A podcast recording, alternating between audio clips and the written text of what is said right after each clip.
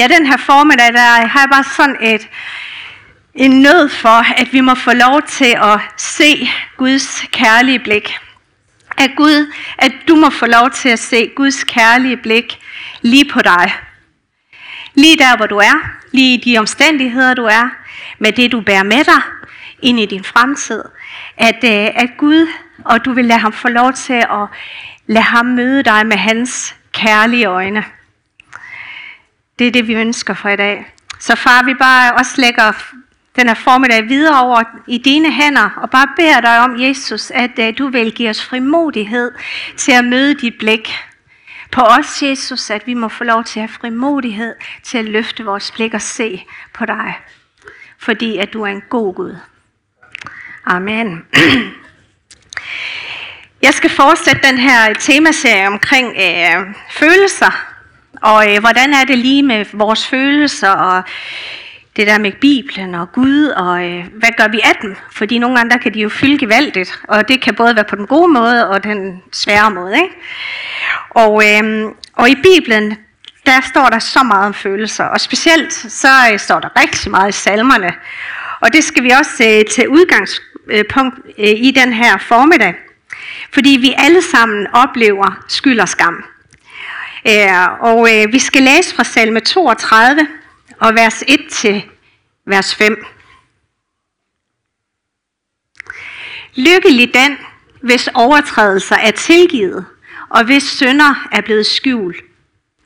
Lykkeligt det menneske, som Herren ikke tilregner skyld, og i vis sind, der ikke er svig. Da jeg tav, synede min krop hen, mens jeg stønnede dagen lang. For dag og nat lå din hånd tung på mig, min livskraft svand ind i sommerens hede. Min synd bekendte jeg for dig, og jeg skjulte ikke min skyld. Jeg sagde, jeg vil bekende mine overtrædelser for Herren, og du tilgav mig min syndeskyld. Gå lige tilbage her en gang. Det der med,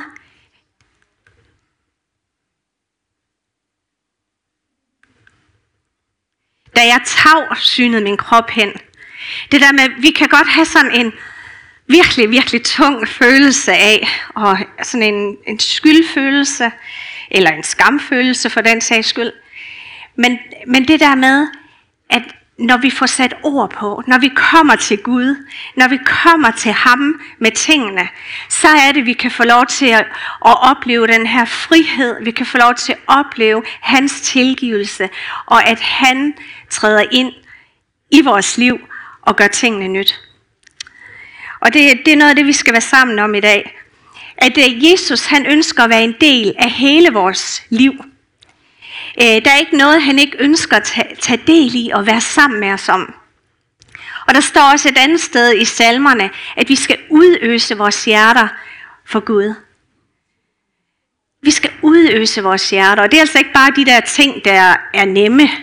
Det kan, det kan være sådan forholdsvis nemt, fordi så tænker vi, at jamen, så har Gud det også godt, eller så har hinanden det også godt. Det er det hele. Gud han ønsker bare, at vi skal komme med det, vi har til ham. Ja. Så der er nogle forskelle i forhold til det her med skyld og med skam. Og dem skal vi kigge lidt på. Øh, skam, det handler om væren. Oplevelsen af, at jeg er forkert som person. Skyld, det handler om gøren, at jeg har gjort noget forkert. Og på en eller anden måde, så kan de her ting godt gå hånd i hånd, skyld og skam. Og andre gange, så er det bare sådan helt delt fra hinanden. Skyld, det er sådan en et dårlig samvittighed. Øh, og det er jo rigtig godt, at vi kan få dårlig samvittighed, fordi så har vi muligheden for at sige undskyld til hinanden. Vi har mulighed for at sige undskyld til Gud. Vi har også mulighed for at tilgive os selv, fordi nogle gange kan vi være rigtig hårde dommer over for os selv, når vi har gjort noget forkert. Men det kan tilgives. Skyld, det kan tilgives. Og når vi beder om tilgivelse, så er der mulighed for genoprettelse. Det kan godt ske, at tillid tager tid og sådan nogle ting, men der er mulighed for genoprettelse. Skam, det er sådan en følelse af at være sådan grundlæggende forkert. Og det kan eventuelt være på grund af et eller andet, vi har gjort. Men andre gange, så ved vi bare ikke hvorfor. Så kan det bare være sådan en tung dyne over os.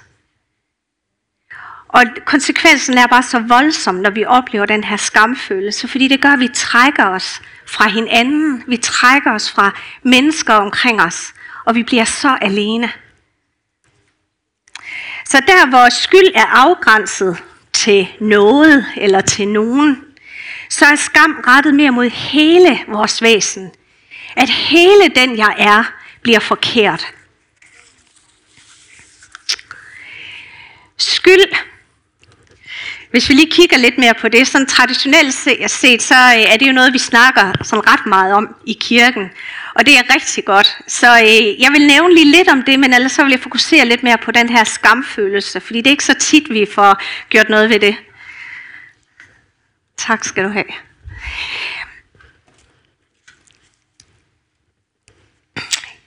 Men skyld, det er det der, der kan gøres noget op.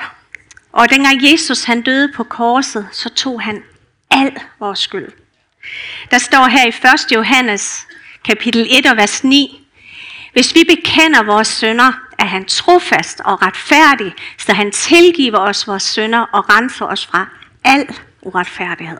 Han tager det hele. Og det er vigtigt. Det er så vigtigt, at vi tror på det. Sådan at vi ikke går rundt med den her skyld. Så vi ikke går rundt og bare bliver tynget ned af det, som vi læste i salme 32. Men at vi tror på det og tager imod det, som Jesus han har gjort for os, da han døde på korset. Det gælder. Det gælder lige nu. Det gælder lige i dag. At han har taget det. Så giv det til ham. Bekend det for ham. Sådan er vores Gud. Så lad os se lidt mere på det her omkring skam. Skammen, det er den der, som bærer budskabet om, at jeg ikke er god nok. At der er noget galt med mig. Jeg er ikke okay. Og jeg er uværdig. Det er det, skammen vil fortælle os. Det giver sådan en forkerthedsfølelse. Selvom at vi på en eller anden måde måske godt i vores hjerner, og vi måske også har lært forhåbentlig, at det vi gør, det ikke er lige med, hvad vi er værd. Men det der med, at vi grundlæggende er elsket af Jesus, uanset. Selvfølgelig ønsker han, at vi lever liv, som ærer ham, og hvor vi ikke skal døje med alt mulige ting og sager. Øh, men, men grundlæggende er vi bare elsket af Gud. Og når vi oplever den her forkerthedsfølelse, så, så kommer vi på en eller anden måde til at ikke helt at kunne tage imod det. Ikke helt stole på, kan det nu også være rigtigt? Og det er derfor, derfor bliver skam også sådan en eller anden grundlæggende ting for, at øh, vi ser ned på os selv for dårligt selvværd. Og skam, det klister. Det klister rigtig godt.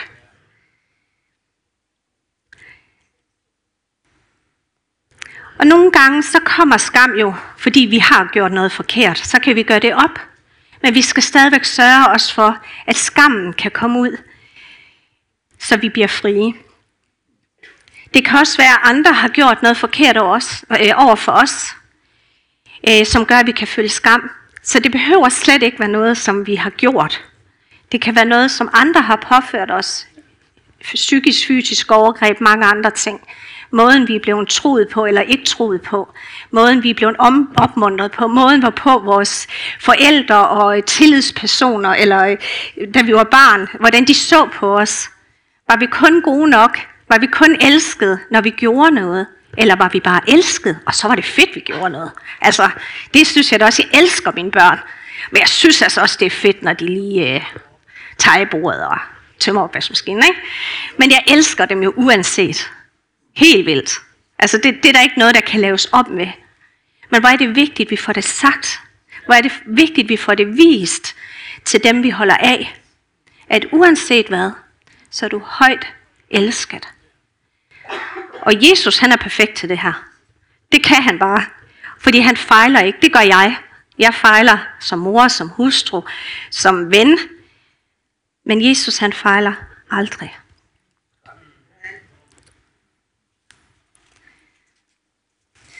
Og den der med skamfølelsen, der kommer vi også rigtig meget til at tænke på, hvad andre tænker om os. Det kommer til at betyde så meget, hvordan andre ser os, hvordan andre tænker. Og vi bliver så nemt styret af de her sociale sammenhænge, som vi er i, vores traditioner, vores kultur. Der er rigtig meget, hvor det er, åh, oh, det der det er skamfuldt, eller det der det er skamfuldt, eller det der det er skamfuldt. Det kan også være i kirken, iblandt vores venner, arbejde og familie. Så det handler om, hvordan vi er set på. Det der med, om vi er vokset op men den der grundlæggende følelse af at være dybt elsket. Eller om det altid kom en pris med det.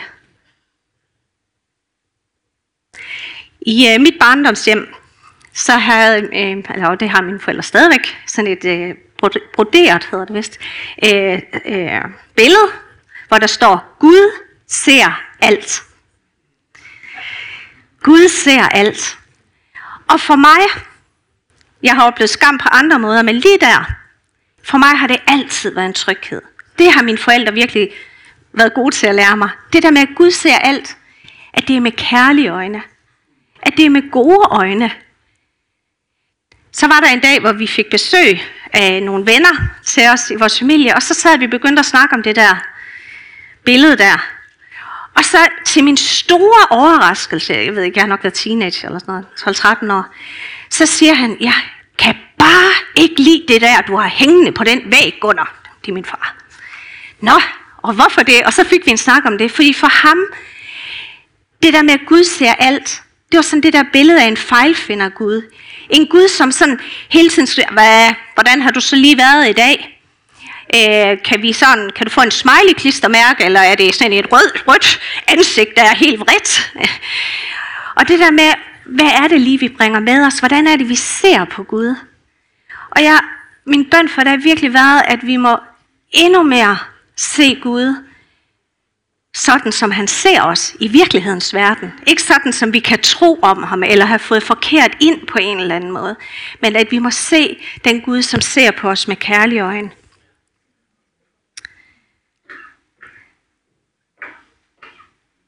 Så angst, den indeholder, eller skam indeholder en eller anden angst for at blive udstødt. For ikke at være værdig. Ikke at være værdig nok til at være i relation med hinanden, med nogle andre, med Gud, med hinanden, være her i kirken. Og der er forskellige måder, øh, hvorpå at vi kan sådan have nogle reaktioner på det her med skam. Og det kan nogle gange være rart nok sådan lige, jamen, hvordan ser det lige ud, eller hvordan kan det se ud? Og jeg vil nævne lige fire, som sådan er, ja, er nogle af de sådan mest gængse måder, hvorpå vi nogle gange kan få øje på det her skam. Det giver en oversigt i hvert fald. Fordi skam, det er sådan noget, der er helt vildt ulideligt.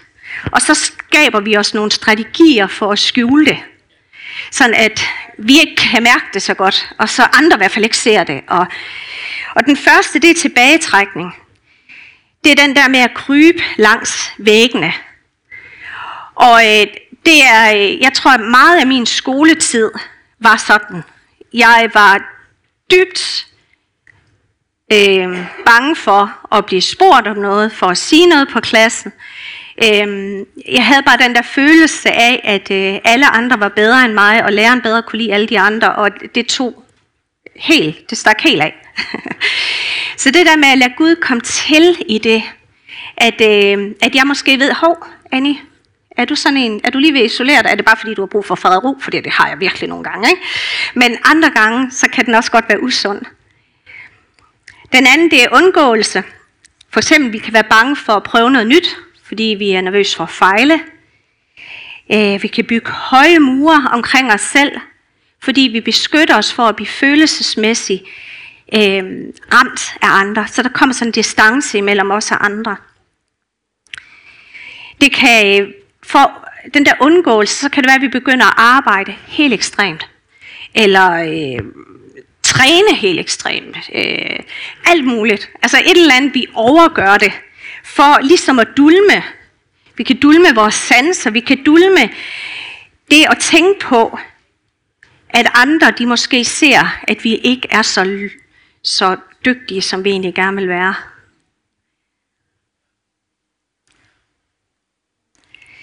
Den tredje, det er selvanklage. Selvkritik, det kan som være godt nok. Det har vi brug for, for at komme videre, også i vores liv, og opføre os ordentligt. Men det er ødelæggende, hvis vi hele tiden kritiserer os selv. Og, og nogle gange så kan det sådan, en af de der ting, som vi godt kan have, hvis vi har det sådan, det der med, at nogen kan sige noget positivt til os. Kender det, så, så det er bare så let. Det går bare ind af det ene øre, og ud af det andet. Altså, det er som om, det findes ikke. Vi kan slet ikke tage imod det. Der er slet ikke plads til det, fordi vi er så selvkritiske omkring os selv. Og det kan også være i sådan en grad, øh, at øh, man øh, straffer sig selv fysisk eller psykisk. Fordi så undgår man det der med, at øh, man kommer andre i forkøbet, at de ikke straffer en. Øh, fordi man selv ser så negativt på sig selv. Den sidste, det er angreb mod andre. Det er den der, hvor det er, at øh, okay, øh, hvis der er noget forkert med de andre, så behøver jeg ikke se på mig selv, fordi det er alt for smertefuldt. Nogle gange der kan det faktisk også være rart at vide, når nogen kan være ekstremt kritiske over for os, eller nogle gange så er det bare fordi, man ikke kan holde ud til at se på sig selv. Ikke at det så betyder, at det er i orden, man gør det. Men det kan være en grund til det. Altså det der med, at man finder en syndebuk for sin egen selvforagt. Det kan være beskyldninger og angreb. Det, der er så godt, det er, at skam ikke overlever at blive set på. Så hvis der vi vælger at se på det, i stedet for at løbe væk fra det og grave os ned i de her måder at reagere på, så vil skam opløses. Fordi når det er, at vi bliver mødt i vores skam, og vi begynder at forstå den bedre, så kan den overvindes af noget andet. Der står i Bibelen, at, at kærlighed overvinder alt. Den overvinder også skam.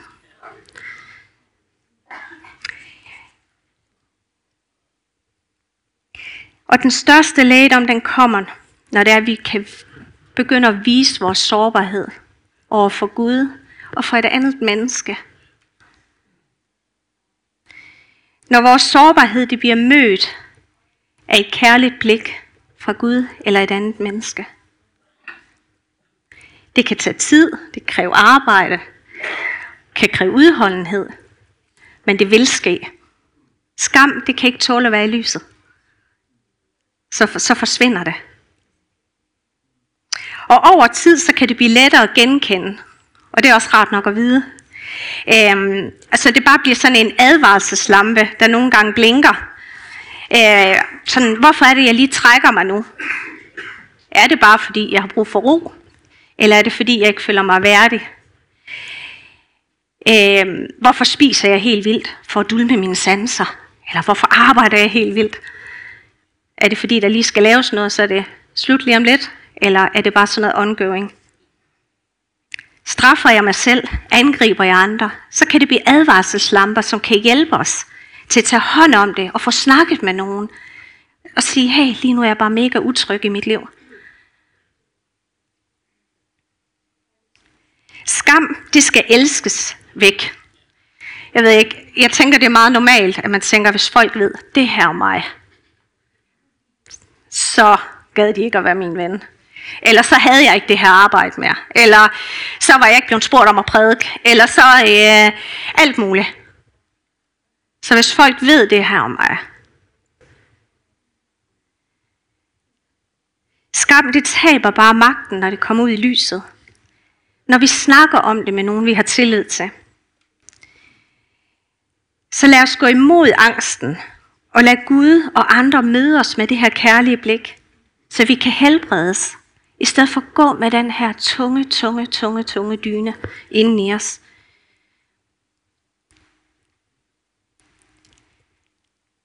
Du er altid allerede elsket. Det var en sætning, som musiker Peter Bastian han sagde. I 70 år der havde han øh, levet og søgt alt muligt. Altså han opsøgte det perfekte. Og han opsøgte at være perfekt oplevede, at han fejlede igen og igen.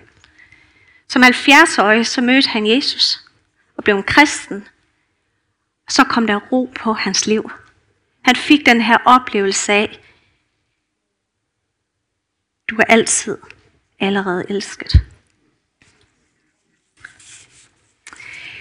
Der er så mange steder i dit nye testamente, hvor det er, at Jesus han håndterer skammen. Jesus mødte så mange mennesker, som andre ikke vil se på, som andre ikke vil røre ved, som andre ikke vil have noget at gøre med. Det vil Jesus gerne, og det vil han stadigvæk. Jesus, han ser dig. Der er kvinden med blødninger i Lukas 8. Hun havde øh, på det tidspunkt, så øh, var man uren, når man blødte. Og den her kvinde, hun havde altså blødt i 12 år. Hun havde betalt alt, hvad hun ejede, for at se, om der var nogle læger, der kunne hjælpe hende. Der var ingen, der kunne hjælpe hende. Hun var udstødt af familie, af alle omkring hende. Fordi når det var, man var uren, så betød det, at hvis der var nogen, der kom til at røre ved hende, eller noget af det, hun havde rørt ved, så blev de også urene. Så det var sådan en, en frygtelig smitte i deres tankegang, og i deres, deres måde at leve på. Og øh, den der ensomhed, hun har været i i 12 år uden relationer. Vi skal se et klip lige her øh, om lidt øh, fra The Chosen, som jeg meget varmt vil anbefale. Det handler om, øh, om Bibelen, øh, hvor det er gengivet med skuespillere, hvad der sker. Og vi skal lige se et øh, klip på et par minutter af den her kvinde, som øh, ved, nu kommer Jesus til byen. Og hun, der er en eller anden tro i hende, der siger, hvis jeg bare rører ved hans kappe, så vil han mig noget godt. Så lad os se det sammen.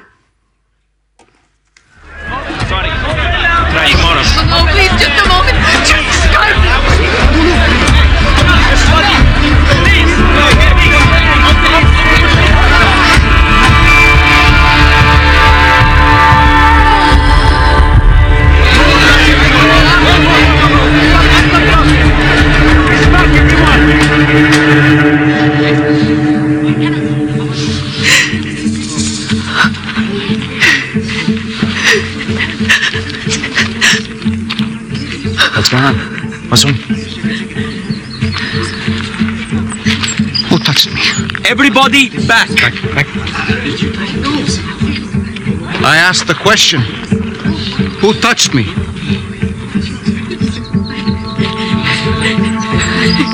Master, the crowds are pressing in all around you like this, and you're asking who touched you? They all have. Someone touched me. I felt that power went out of me.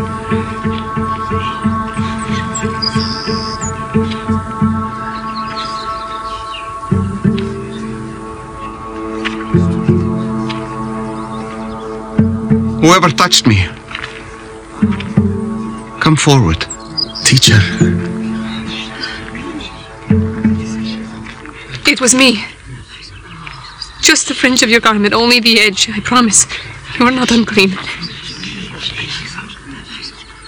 Why my garment? I'm sorry. I, I know I should have asked. But if if you touched me, it would make you ritually unclean according to the law. Uh, I was sick. I was sick for 12 years. I bled and, and, and no one could stop it. But but I believed if I could just touch a piece of your garment. And I was right. I was right. Thank you.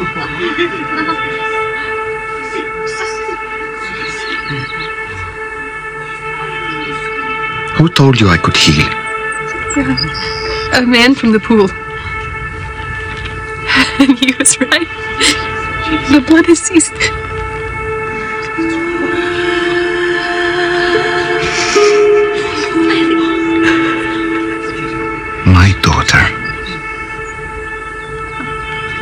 No one's daughter anymore.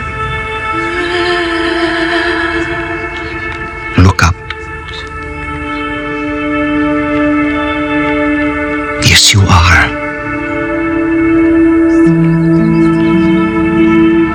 Daughter. Ja. Se op. Se op på Jesus. Se ind i hans øjne. Jesus han genopretter den her kvinde, og han gør det offentligt. Ikke? Der er andre eksempler. Der er Zacchaeus, som også bare, folk var så forarvet på ham, fordi han var sådan en skatteopkræver, der tog deres penge fra dem, og var ikke altid helt færre. Han kravlede op i et træ, fordi han var lille. Det kender jeg. Ikke det med at kravle op i et træ. Men det der med, han ville se Jesus.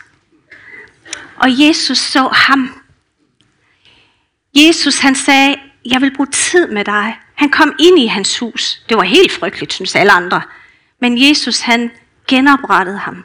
Og det gjorde en forskel for ham. Han blev et andet menneske. Han kunne handle, han kunne agere anderledes efter det. Der er kvinden ved brønden i Johannes evangeliet kapitel 4. Den her kvinde, hun levede øh, et liv, som var omtumlet, og hun var udstødt. Og Jesus han kommer til den her landsby, og uden for landsbyen er der den her brønd, og han sætter sig der i middagssolen. Og så kommer kvinden gående ud, fordi hun skal hente vand. Normalvis så gør man det morgen og aften, fordi det er alt, alt, alt for varmt til middag. Men hun undgik at møde andre mennesker, fordi hun var så fuld af skam. Men Jesus, han mødte hende med kærlighed, med respekt. Og han forvandler hendes holdning til sig selv. Han tog hende seriøs. Han havde faktisk en dag en teologisk diskussion med hende omkring templet, og hvor det kunne ligge henne, og hvad det nu var for noget, og hvad der stod der. Og han regnede hende som værdig. Også selvom han kendte til al hendes synd, al hendes skam, så udstødte han hende ikke. Han så på hende med kærlige øjne. Så meget, at hun stoppede med at gemme sig. Hun løb tilbage til landsbyen og sagde, hey, jeg tror, jeg har mødt Messias. Alt det her har han gjort for mig. Hun stoppede med at gemme sig. Hun stoppede med at ikke at have et liv. Eller, ja. Hun kunne leve frit. Jesus han ved alt om os, men han elsker os ikke mindre. Stol på det, som Gud han siger om dig, og åbn dit hjertes dør. Luk ham ind. Vær åben og sårbar med en. Del med en, du har tillid til. Måske en medvandrer her fra kirken af. En, du er kommet her sammen med i dag. Det er så vigtigt også i vores fællesskab her i kirken, at vi tør at dele med hinanden. Også om det skamfulde. Fordi det er, når det er, at det kommer ud i lyset, at det slipper sin magt. Og Gud har aldrig tiltænkt os at være alene med det. Han ved godt, at vi bliver fristet og prøvet, og vi oplever meget tumult i verden. Men han har aldrig nogensinde ønsket, at vi skal være alene. Og det er blandt andet derfor, vi har kirke.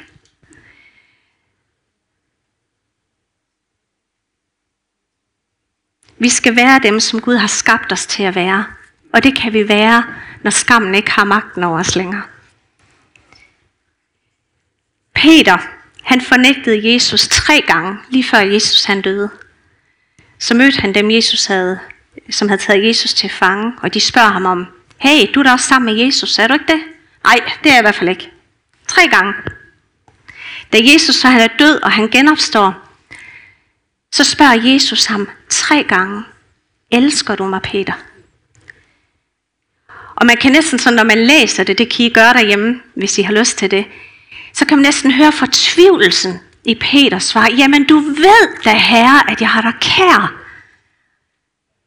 Jesus han spørger ham ikke, fordi at øh, han vil pine Peter. Det, her, det, det tænkte jeg nogle gange sådan lidt tidligere. Ej, helt ærligt, Jesus. Ro på. Altså, det kan blive lidt halvpinligt, det der for Peter. Men, men Jesus, han gjorde det for at genoprette Peter. Han vidste godt, at det her, det var virkelig, altså, og hvordan de andre disciple måske kunne se på ham, og hvordan han i hvert fald så på sig selv. Den skam, han må have båret i det. Og Jesus ønskede ikke, at skammen skulle tage magten over Peter. Men han ønskede at være i det sammen med ham. Og Peter valgte at blive i det sammen med Jesus. Jesus på korset, der tog han al vores skyld og skam. Han bar det hele. Han blev udstillet, der står i Hebræerne 12.2, ved at se frem til den glæde, der ventede ham. Kunne han udholde skammen og døden på korset. Jesus, han udholdt det, så vi kan blive frie.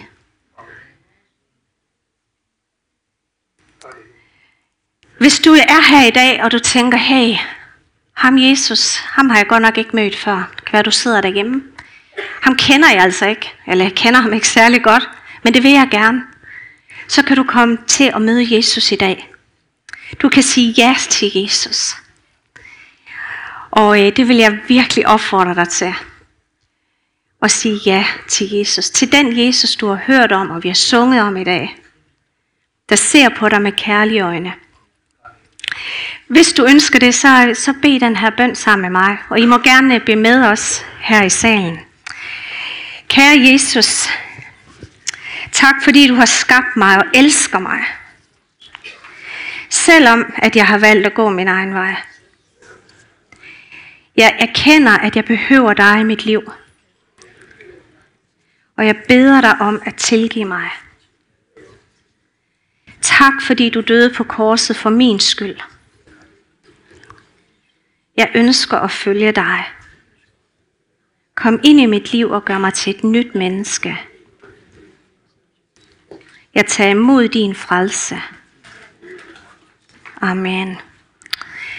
Hvis du har bedt den her bøn for første gang, så øh, tag, tag kontakt til os, enten til det nummer, som øh, nu her kommer op på skærmen, hvis du ser med hjemmefra, eller hvis du er her i salen, så tag øh, kontakt op til forbederne, så kommer op lige om lidt, eller til mig her efter gudstjenesten.